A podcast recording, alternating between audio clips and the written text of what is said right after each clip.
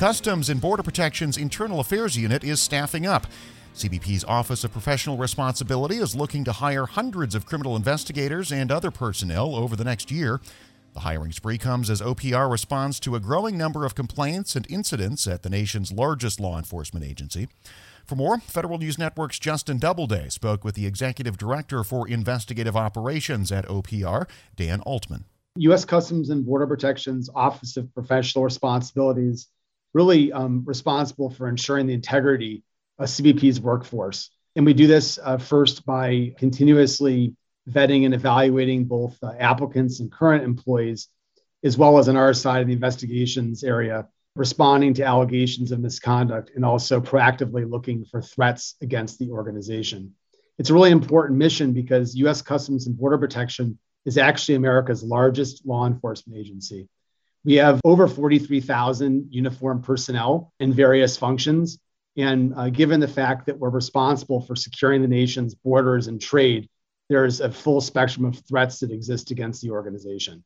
And you're specifically with the investigative division. Can you talk a little bit more about the makeup there and what you guys do? Yeah, so within the Office of Professional Responsibility, the Investigative Operations Directorate is responsible for um, identifying and responding to threats against CBP in the form of misconduct on the part of CBP personnel, as well as responding to and reviewing use of force incidents and critical incidents.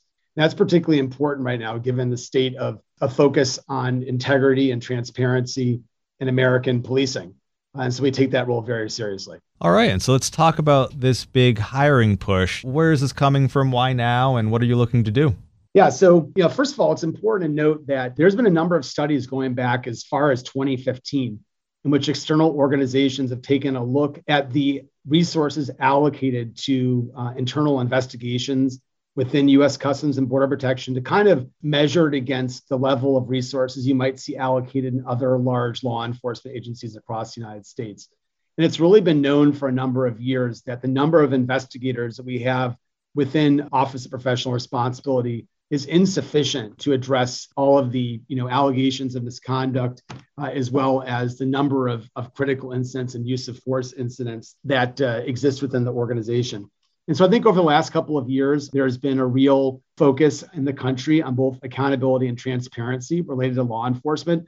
And of course that applies to us customs and border protection where we have over 40,000 uniformed personnel working around the clock uh, enforcing all manners of uh, immigration and customs customs law. And so I think I saw that you were looking to hire about 300 people between now and September 2023, which is quite a, a ambitious push here. Where would that take you from your current levels today? And why do you need that many people at this point? Are you really overstretched in what you're trying to do today? This hiring initiative is an incredible opportunity for uh, US Customs and Border Protection to really expand internal oversight to the level that has been recognized as needed for years. And with the additional resources, we should be able to grow from just a little bit less than 400 personnel now to almost 700. And it's important to understand that our workforce consists primarily of criminal investigators, the same types that you would see at the FBI or DEA, but we also have a, a team of analysts and other professional staff uh, that help us identify and focus our work on the most significant threats to CBP. You know, just taking a look at the work that we did during fiscal year 21, I think really highlights both the amount of work and the necessity for these resources. Um, it, during that year, we opened over 1,100 cases. Our personnel responded to 193 separate critical incidents it's everything ranging from use of force incidents related to shootings and vehicle pursuits to individuals who may have died after coming into U.S. Um, Customs and Border Protection custody. And then the results of that work. We had um, over 37 arrests, indictments, and convictions related to investigations we opened, personnel's actions taken against almost 150 CBP personnel. And then, in addition, a number of programmatic and systemic areas that we were able to identify for management that could be improved based on our work. And so we're very excited about the possibility of being able to expand the workforce. And with that expanded workforce, really develop some specialization in those areas so that we can, we, can become best in class in the way that we're reviewing them. Yeah. What are some things that you think you could do with that expanded workforce that you can't really do or do as well as you would like today? Yeah, so I mean, one of the things we're most excited about is the opportunity to actually have a sufficient number of personnel that would allow us to be able to have some specialization. And so, um, the highest priority going into this growth is going to be to develop very capable, best in class teams that are going to be able to respond to use of force in critical instances, bringing that critical transparency and accountability that both Congress, and the public expect we're also going to considerably expand the number of personnel that we have assigned working directly on corruption cases. And Justin, you got to realize that, you know, given the fact that we're responsible for securing the nation's borders, there's significant interest and threats coming from transnational criminal organizations that are interested in infiltrating CBP. And while the number of corruption cases that we successfully prosecute each year represent an infinitesimally small percentage of our workforce, it's a huge threat. And so with these new resources, we're going to be able to double the number of personnel that we have assigned to the FBI led border corruption task forces. We're going to be able to expand our program that focuses on fraud and economic crimes, and also do more work in terms of ensuring that uh, individuals in our custody are treated um, in accordance with, with our organization standards. And when you talk about these specializations, whether it's corruption or use of force, are you looking for folks to come in with a certain level of experience in those specializations? Will you develop them? Uh, what are you looking for there? So this is a really exciting time, and I got to be honest with you. There's a lot of different federal criminal investigative organizations that are all hiring at the same time, which is a great job market for people that are looking to get into investigations. In our situation, we're really investigating the police, and so what we're looking for is um, generally people that have um, some law enforcement experience. And then we're hoping to bring on people, some who may have experience working for CBP's various components, folks from outside of CBP that may have experience conducting complex investigations involving corruption, fraud, civil rights violations, sexual assaults.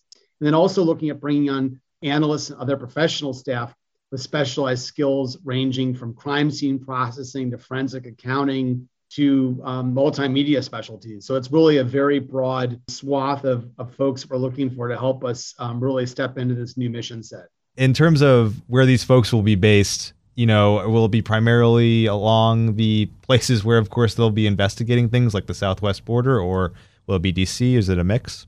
So through this hiring push, we're looking to fully staff uh, our offices which are located around the United States. OPR has uh, 26 operating locations in the field across the southwest border, along the northern border, and even in the Caribbean. We'll also be looking to expand our operations into the international arena as CBP also does vital work overseas focused on America's uh, foreign trade. Got it. And, you know, I saw on LinkedIn that you're looking for GS 14 individuals, pretty high level of candidate there. And you mentioned that there's already push from other federal law enforcement agencies or law enforcement agencies in general to hire folks like this. Do you anticipate that you'll be able to reach this goal? Um, you know, do you have contingencies in place? If you can't, what, what's your outlook here over the next year?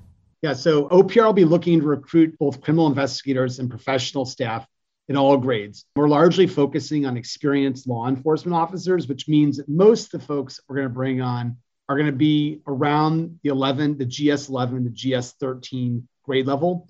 Um, we will have a few opportunities at a lower grade level. And what we're hoping to do at that is attract uh, individuals that have experience in local or state law enforcement in specialized areas that are uh, of, of interest to us. This is a really tough time to be recruiting for law enforcement. There's lots of jobs out there. I think our strategy overall is do everything we can to educate applicants about the really unique aspects of working for CBP.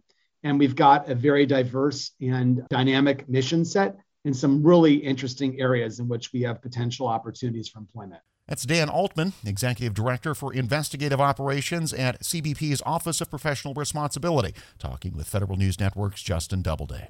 You can find this interview at federalnewsnetwork.com. Hey, hon, what you doing with your phone? Do flowers have best friends? I don't know. Hey, look.